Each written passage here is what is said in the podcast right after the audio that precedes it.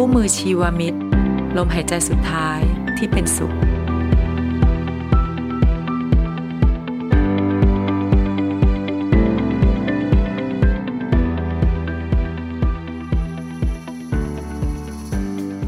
เรื่องหนึ่งที่เรียนรู้ก็คือว่าเราจะไปดูแลใครเนี่ย บางทีเรานึกว่าเรารู้จักเขาเนี่ย แต่เราต้องมีความอ่อนน้อมถ่อมตน พอที่จะรู้สึกว่าเราไม่แน่อืมแล้วก็อีกอย่างหนึ่งที่พบก็คือ คนที่อาจจะชอบอะไรมาตลอดชีวิตเนี่ยแล้วเป็นนึกว่าเขาจะชอบมันตอนปลายเนี่ยเขาเกิดไม่ชอบมันขึ้นมา ทั้งทั้งที่เขาเองเขาก็ไม่รู้ว่าเขาจะไม่ชอบมัน เช่นบางคนสั่งบอกว่าให้เปิดอะไรอย่างนี้อย่างนี้อย่างนี้ตอนที่เขาจะถึง แต่เสร็จแล้วเขาพอเอาเข้าจริง ๆ เนี่ย เราอาจจะเจอว่าเขานิ้วหน้านะคะถึงแม้เขาจะพูดไม่ได้ ถ้าเราเห็นว่าเขานิ้วหน้าเนี่ย คือคือก็เปลี่ยนได้เลยนะคะเอ่อมีคนหลายเคสนะ ที่เคยชอบฟังเทศ ตอนที่เขาจะไปเนี่ยเปิดฟังเทศเนี่ยเขาหน้านิ้วคิ้วขมวดเลย เพราะว่า ณตอนนั้นเนี่ยสมองและอารมณ์เขาเนี่ยมันไม่พร้อมที่จะกลันกรองเหตุและผลหรือว่าอะไรแล้ว คือมันอาจจะถึงจุดที่มันจะไปเรียบๆของเขาแล้ว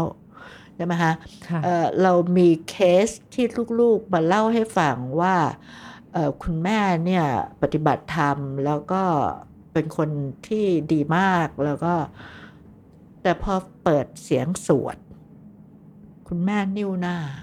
อืมซึ่งนึกไม่ถึงเลย เพราะที่ผ่านๆมาในชีวิตเนี่ยจะชอบทั้งฟังเทศน์ทั้งสวดมนต์อันเนี้ยเราต้องมองหน้าของผู้ป่วยอะค่ะแล้วเขาบอกพอเขาเปลี่ยนออกไปกับหน้าก็คลายค่ะในที่สุดเคสนั้นน่ะเอ่อเท่าที่ฟังลูกพูดว่าไอ้สิ่งที่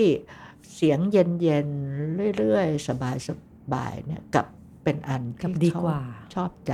เพราะฉะนั้นแล้วมันไม่แน่เลย คือจริง ๆ ไม่มีใครเหมือนกันเลยสักคนหนึ่งเออแล้วแล้วที่สำคัญแม้กระทั่ก็งคือสิ่งที่เราเคยคิดว่าเขาชอบหรือสิ่งที่เราเองเราคิดว่าตัวเราชอบเออเราแต่ถึงจุดนั้นเราอาจจะไม่ชเมื่อถึงบเวลาฮะแต่ชอบชอบที่คุณหญิงบอกว่า สมองเราตอนนั้นเนี่ยมันไม่ใช่เวลาที่จะมาฟังเหตุหรือผล หรือต้องมาคิดวิเคราะห์ มันเรากลายเป็นเรื่องของใจไปแล้ว มันเรื่องของใจอ่าแล้วก็อีกอย่างหนึ่งที่เรียนรู้มากเลยนะ อันนี้สำคัญมากเลย คือมากกว่าหนึ่งเคสที่ตัวเองได้ผ่านมาเนี่ยนะ คือคนที่ชีวิตเหลืออยู่อะจะเสียใจมากว่าอะไรอะไรทำให้เรียบร้อยหมดแล้ว แต่ไม่ได้คุยกันอืมไม่ได้คุยกันเรื่องว่าเออเขาคิดอะไร ว่าถ้าเขาจะตายเขาอะไรต่ออะไร หรือว่าไม่มีการอะไรแลกเปลี่ยนกันถึงความรู้สึกลึกๆของเขาเนี่ย แล้วพอตายจากไปแล้วมันเหมือน อ้าว ดูสิอยู่ด้วยกันมายาวขนาดนี้รักกันขนาดนี้ แต่สิ่งที่สำคัญที่สุดก็คือเรื่องของการเป็นการตายการไม่ได้พูดกันนะคะแต่ในมุมกลับมีเรื่องอยู่เรื่องหนึ่งที่อาจจะน่าฟังมากเลย คือสมัยที่เอดส์ยังรักษาไม่ได้เนี่ยคนที่ตัวเองรู้จักดีมากเลยนะ เขาเป็นเอดส์คือตัวเราเองเนี่ยในสมัยนั้นยังไม่รู้เลยเพื่อเห็นเขาเนี่ยจะบอกอ้าวทำไมผอมอย่างนี้ทำไมอะไรเงี้ยนะเขาก็จะหลบๆไปอะไรเงี้ยคราวนี้ภรรยากับลูกเนี่ยที่เขารักมากเลยลูกอายุแปดขวบจำไม่ผิดเเด็กเนี่ยมันคิดว่าพ่อไม่รัก เพราะว่าพ่อเขาจะเลิกกอดอ๋อแล้วก็เมียก็เขาก็ไม่อยากเข้าใกล้ แล้วเขาก็แยกตัวไปนอนของเขาเอ่อทั้งเมียทั้งลูกลูกเนี่ยคิดว่าพ่อทำไมไม่รักตัว เมียนั่นคิดว่าเขาเป็นมีเมียน้อยอ๋อมันคือทั้งภรรยาและลูกไม่รู้ความจริงว่าเขาเป็นไม่อะไรเลย เสร็จแล้ววันหนึ่งเนี่ย เมียเขาเฉลียวเขาเฉลียวเพราะว่า เขายืนยันว่าเขาจะตามสามีไปหาหมอค่ะแล้วเมื่อไปหาหมอเนี่ย หมอถามคำหนึ่งอ้าวป่านนี้ยังไม่บอกภรรยาอีกเหรออืมเมียเขาดาวเพะเลยอืมเป็นเอดส์ใช่ไหมอืมเขาบอกว่าตอนนั้นอะ คือจะแย่อยู่แล้วนะ ก็ เออเขาบอกจากวันนั้นเป็นต้นไปเนี่ยเขานอนกอดกันอืม แล้วก็เขาคุยกันว่าเขากลัวอะไรเขาไม่กลัวอะไรมันรู้สึกยังไงเอ่อการที่จะจากกันมีอะไรต่ออะไรเขาบอกคุยกันกันนุ้งกันนิ้งทุกคืนแล้วตายในอ้อมกอดเขาอืมคือเคสเนี้ยเป็นเคสตัวอย่างที่ดีมากว่าอีตอนที่ไม่คุยกันเนี่ยมันเข้าใจอะไรกัน ตีความไปเองก็เยอะนะคะตีความไปเองก็เยอะ แล้วก็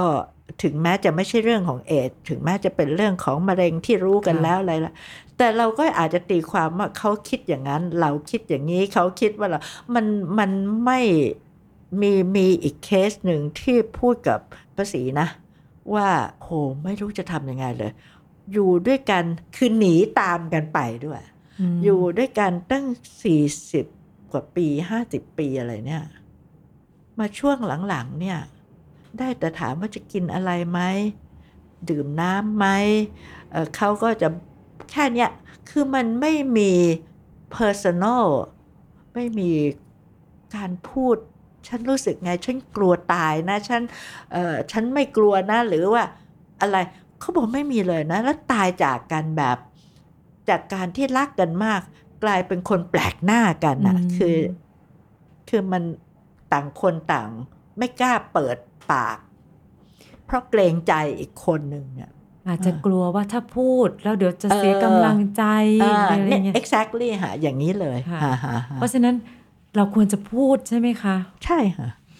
มีอะไรควรจะฮะคุย คนไข้ก็เกรงใจภรรยาภรรยาก็เกรงใจคนไข้ค่ะก็เลยต่างฝ่ายต่างหลบ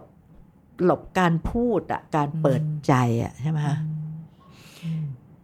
สิ่งหนึ่งที่ อีกคีย์เวิร์ดหนึ่งที่จะจะจะพูดกันอยู่ก็คือว่า ถ้ายอเรายอมรับความจริงอืมว่าความตายมันต้องมาแน่ ๆ ถึงเราแน่อืมๆบางทีเราอาจจะไม่หลบเลี่ยงการพูดจา เพราะเรายอมรับว่ามันจะถึงแล้วอืมทำถ้ายอมรับซะมันอาจจะทำให้ความกล้าที่จะคุยกันพูดกัน แล้วมันจะได้มีโอกาสสั่งเสียหรือส่งอยู่ด้วยกันในชีวิตที่เหลืออย่างมีความสุขนะคะ เพราะว่าจริง ๆ พอไม่บอกมันก็ต่างคนต่างคิดอืม นู่นนี่นั่นอืมกลายเป็นเรื่องใหญ่โตขึ้นก็มากลายเป็นคนแปลกหน้ากันไปใช่อีกอย่างหนึ่งคือนี่ก็ชอบอ่านไอ้เรื่องของสมองเรื่องของเอ่อ neurology อะไรต่ออะไรแล้วก็โดยเฉพาะอย่างที่เกี่ยวกับสมองเนี่ยนะ คือเพิ่งเอ่อไปอ่านมาว่าในสมองคนเราเนี่ย มันมีกลไกที่ทำให้เราไม่สามารถเห็นความตายของตัวเองในอนาคตอย่างเป็นจริงได้ เพราะฉะนั้น ความตายเนี่ยมันจะเป็นของคนอื่นเสมอ ไม่ว่าเราจะพูดว่า ฉันรู้นะว่าฉันต้องตาย เออ ฉันเตรียมตัวตายฉันไหนแต่สมกลไกของสมองเนี่ยมันจะบังเอาไว้ค่ะอืมันจะบังเอาไว้ มันจะไม่รู้สึกชัดนะฉันจะตายกำลังตายถึงแม้เหตุและผลเนี่ย จะรู้ว่าเราจะตาย มันบอกเราว่าจะตาย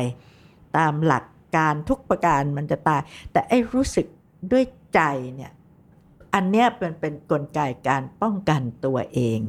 มของสมองค่ะฮะฮะเป็นเรื่องยากนะอะคะ อันนี้อ่านมานะฮะอะค่ะอ่านชอบอ่านเรื่องของวิทยาศาสตร์แล้วทางแล้วสมอง แล้วเขาแนะนำไหมคะว่าจริง ๆ แล้วเขาไม่ต้องแนะนำอะค่ะเขาก็ให้เรารู้อะว่าเนี่ยเออไอมันเป็นการธรรมเป็นชาติมนุษย์เนี่ยมันมีกลไกต่างๆ ที่มันอืมปกป้องตัวเองอะค่ะอืมอืมเป็นธรรมชาติเป็นธรรมชาติค่ะอ่าฮะค่ะ